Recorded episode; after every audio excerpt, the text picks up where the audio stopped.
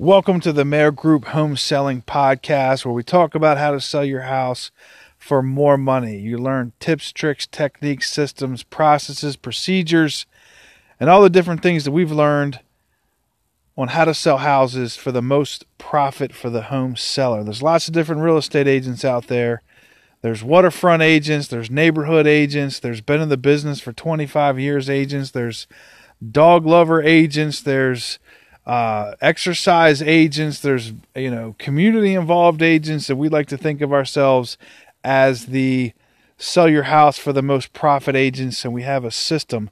So let's talk about the appraisal, the pre-appraisal, and why we do a pre-appraisal. And I don't know any other realtors that do a pre-appraisal, so we want to talk today about why they're advantageous to our home sellers and how we use the pre-appraisal to help our clients make more money. So I would say that in all the things that we do, this is the one that is the most controversial.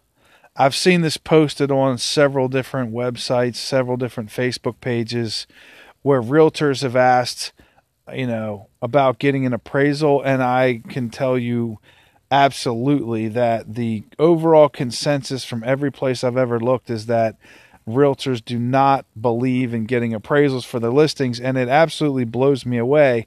And I can tell you honestly that uh, before I was in real estate, I was a mortgage lender, and I used to sit with realtors and ask them all about their business all the time. That was how I got my business.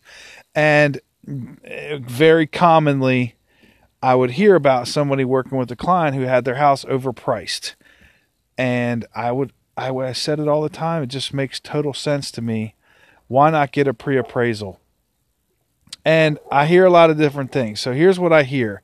Well, I don't want to spend the money because they're probably not going to believe it, or it's our job to set the price, or you know, I've had a bad appraisal before and I'm afraid it would be a bad appraisal. Or what if the appraisal comes in a certain number, then I can't sell it at that number. Now I'm kind of pigeonholed into a number that I have to meet or whatever. And I'm going to tell you what I really, I really think. Um, I really think that it's a, it's a kind of a nuanced answer, but I'm going to tell you what I, what I think the origin of it is, and that is that the way that this relationship between real estate agents and homeowners is is an unhealthy relationship. And by that, let me explain. Let's say that you're going to hire an attorney. An attorney, unless they're going to do a pro bono case or they're going to do a a case like an injury case where they get like 33% only if they win, well, I mean, look at that margin 33% or 30% if they win. Unless they do that, they're going to charge you a retainer fee up front, and then you're going to pay by the hour, you know, to the tune of two, three, four, five, a thousand dollars an hour, whatever it is. And they're going to charge you every time you talk to them on the phone, every time they send you an email. However, as a real estate agent, and I used to do this myself, I, I was proud of it most real estate agents set up a cancellation clause in the listing agreement of a period of time with no financial um, penalty. So you can cancel the agreement in 24 hours, no questions asked. And and and this kind of makes sense on one level because if you believe that you do a good job and you believe that you have a good relationship and good rapport with the home seller and you feel confident in yourself, you have no reason to feel like you're going to get fired, then that makes total sense. But it doesn't take into account the home seller's positioning and they're they they're not being asked to perform in any way. It's like, hey, I'm going to do my job and you can cancel me, but I'm not asking you to do your job and, you know, that there, there's no requirement for the home seller. So in some cases, maybe you agree to a price before you put it on the uh, or before you, you know, sign a listing agreement or or come to to hire the real estate agent, whatever. But the reality is 46.5% of houses fail to sell. So let's call that half. So if half of the houses that are listed don't sell, the real estate agent has a 50-50 chance that they're going to do all this work and not get paid anyway. So, it sets up a relationship where the real estate agent does not want to invest money into a unrealistic home seller. So it creates a terrible dynamic. And it's very hard to get out of that. So another statistic I read the other day, which I, I, I feel like it can't be true, but there's been so many things I've heard that are true that I just have to believe this because it came from the National Association of Realtors. And I'm still not totally understanding how this could be possible. And that is only 21% of home sellers use a real estate agent to set the price of their house, which you know blows me away. Because the first question, the the one that just really stands out to me is like, guys, well, why would you even pay a real estate agent if they're not going to help you set the price? Like, eh, do you believe that the price of a house is a static number, and that that doesn't change at all. It it doesn't sway or vary or doesn't sit on a range. It's literally just a fixed number and that no matter no matter what, that's what it's going to sell for, and that nobody can influence that number other than just a few small things. Like, if that was the case, if this was like a a stock, or if this was like a car, a new a brand new car, then you know, sure, but a house can can can really swing. It's something called the price swing effect. It can go at the bottom of the market or the top of the market depending on how this process is handled. And I don't think anyone, uh, I don't think a lot of home sellers can truly grasp that because it's it's hard to quantify that. It's hard to really have enough data without being in this business and without studying this to really understand what a what a variance there can be in the home sale price. So I think on some level, home sellers in the back of their mind are thinking in their head, I don't trust this guy. It's got to be the only the only thing. It's it's, it's got to be either I know how much my home is worth, or I don't trust this person, and I'm going to pick my own price. And and because I don't trust them, on some level, I'm rolling the dice. Now, if you're going to roll the dice on a five hundred thousand dollar investment, uh, what are you going to do? Roll the dice and be conservative, right? Like you're going to try to err on the side of caution because there's only two ways to go here. You can overprice it or you can underprice it. So we certainly don't want to underprice this. Let's just try to overprice it. And I think that makes sense. However, it is a terrible strategy because overpricing your house will cost you money and you will end up underselling your house. So that brings me back to this pre appraisal and why it is vital for us and our clients and for us selling houses and why I feel like we have so much success in selling houses. So sometimes um, the house appraises for a lot more than I thought it was going to appraise for, and sometimes it's it's less.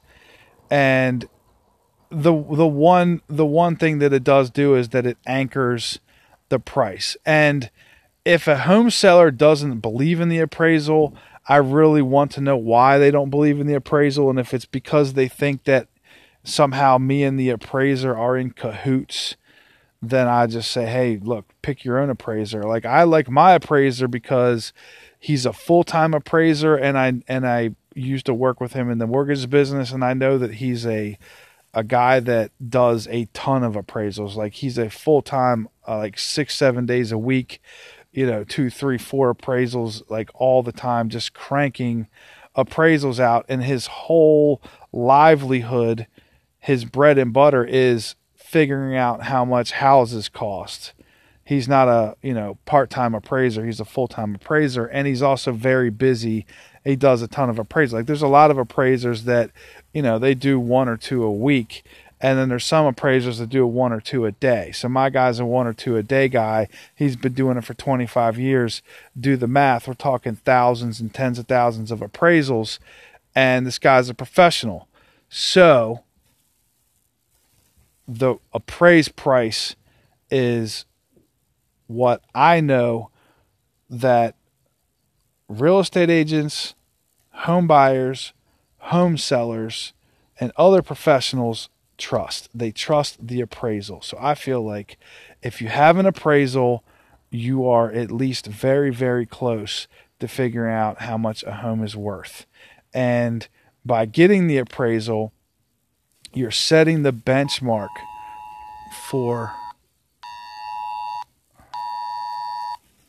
Sorry, there's a amber alert coming through here. So by having the appraisal, you're setting the benchmark for what a bank will give a borrower to buy your house. And the concept here is that if the house appraises for less, the borrower can't get financing. And in Southern Maryland, where I operate, I am not aware of any scenario where a home buyer will raise the cash to pay the difference between an appraised value and a sales price. Like it appraised for, you know, 400 and the contract says 410 and they're just going to come up with $10,000 in cash. I've I've never been aware of of that scenario in southern Maryland in in any market and I've been doing real estate since 2009 uh, so we're 10 years in and I'm not aware of that. So in any case, the the appraisal is the representation of the most money that a buyer can get. So your goal as a home seller is to get to the appraisal and to sell it over the appraisal. Now, in some scenarios, you sell the house a little bit more than the appraisal, and the new appraisal will match the sales price because the appraisers don't like to, you know, blow deals up, and and usually they'll figure out a way to meet the number. But it keeps us inside of a very tight range. Like we're not going to be 20, 30, 40,000 dollars over. And if that sounds crazy to you, believe me, I've seen houses um, I'm selling a house right now that was two hundred thousand dollars over the list price, or or I should say this, it's two hundred thousand dollars less than what my appraiser came back at is what this this house was on the market for previously. And when I was approached by this person to sell it previously, I turned them down uh, without an appraisal. I said, "Listen, we need to get an appraisal. I feel like this might be a little overpriced." And I think that person didn't want to hear the appraised price, and then they tried it for two years, and now that they're back uh, ready to sell it and they want to get serious, that they said, "Okay, let's get the appraisal. I want you to sell my house." So in any case, by having the appraisal, we're able to set the price. Now, what that does is not just allow you to, you know, set the price. It also allows you to as a home seller negotiate from a much more comfortable position.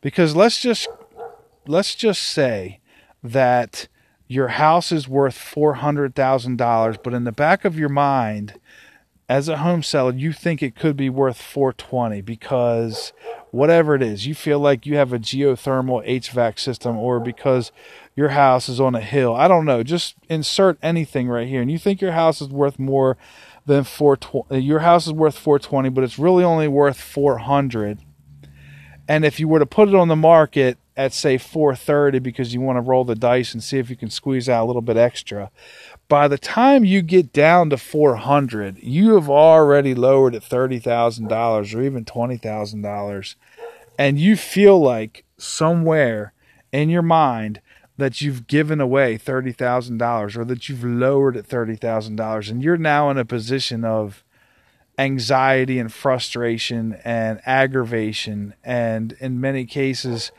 you can't help but think that you've lost money even though you haven't really lost any money. So by knowing the price when an offer comes along at $400,000 and it appraised at $400,000 you are now much more likely to feel like that is a good offer, that you should accept the offer. You will not hesitate, and you will then make a good, wise decision where you've now profited all the money that you were ever going to be able to profit. And just so you're aware, people do not always get full appraised value. Like I just went to settlement on a house uh, with a client uh, two weeks ago, $30,000 over uh, the sales price. The house that I purchased uh, two and a half years ago, uh, fifty thousand dollars. It appraised fifty thousand over the sales price, and it happens all the time. So if you're able to sell your house at the appraised value, my thought process is high five yourself, high five your realtor, be happy, and know that you got all your money. And one thing that that a lot of people don't know is that if you don't have an appraisal before you sell your house, when you do sell it and the buyer gets an appraisal, the buyer does not tell you what the appraised value was. They don't tell the other realtor, they don't tell anybody. So you will never know. And that in and of itself could just be a, a worth the money of the appraisal. We pay for pre-appraisals on all of our listings on behalf of our clients.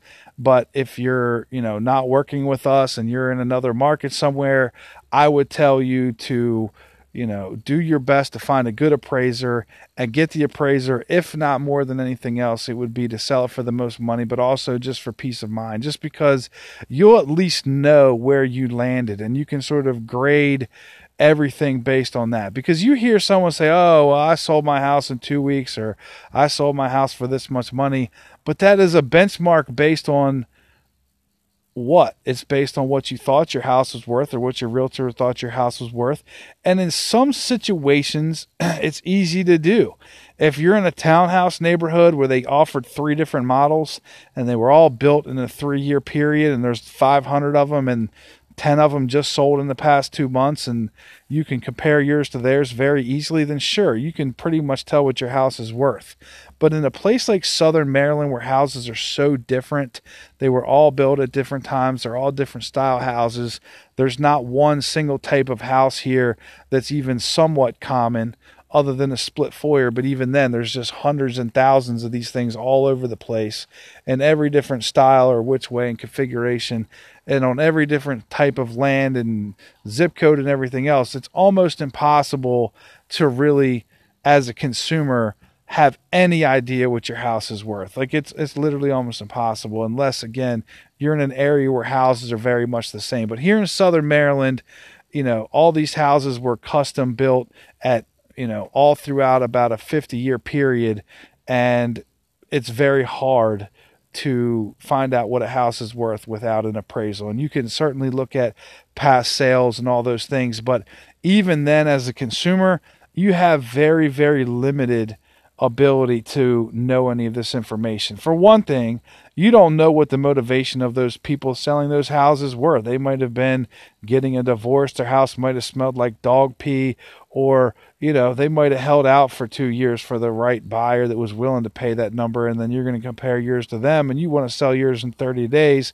You don't have two years to wait. And one thing to consider is for two years of making mortgage payments, how much money was lost during that time. So, anyway, getting the appraisal is absolutely a vital part of our process, and I think it should be a vital part of anybody selling their house, unless they are in a scenario where they're in a house that is just so easy to predict the price, where it's in a it's in a neighborhood where all the houses are exactly the same, and there's nothing like that here in Southern Maryland. So, guys, I hope you found this little chat about appraisals helpful. We find it to be um, just a great tool, and it's something where. And I'll just throw a couple little scenarios out here really quick as I wrap up. And that is that, you know, we sold a house one time that it appraised we we we met with a client who was told their house was worth about 320 and I didn't totally disagree with that price. It was very hard. It was a small rambler and ended up appraising for 371. I personally got a little scared when I saw the number. We sold it at 372. If if they had not gotten the appraisal and if they had gone with another real estate agent, they would have lost $40,000. And that happens quite a bit where we find the appraisal comes in high and if we're able to hit that number again, we feel like we're just able to high five everybody. It's more money than we thought we were able to get. And in many cases, we're also able to beat the appraisal. We can sell it for 10,000 or uh, the most we've done so far is is I think like $18,000 over what the appraised value was and the new appraisal was able to match the previous appraisal. Part of that by was by demonstrating that you know the house sold very quickly and it had multiple offers. And again, the appraisers don't like to blow deals up. But in any case, guys, hope you found this helpful. If you're looking for some more information on home selling tips, tricks, techniques, on how to sell your house for more money, make sure you check out my podcast and make sure you check out my website, homesellingadvice.net. This is Brian Mayer with the Mayer Group signing off. Make it a fantastic day.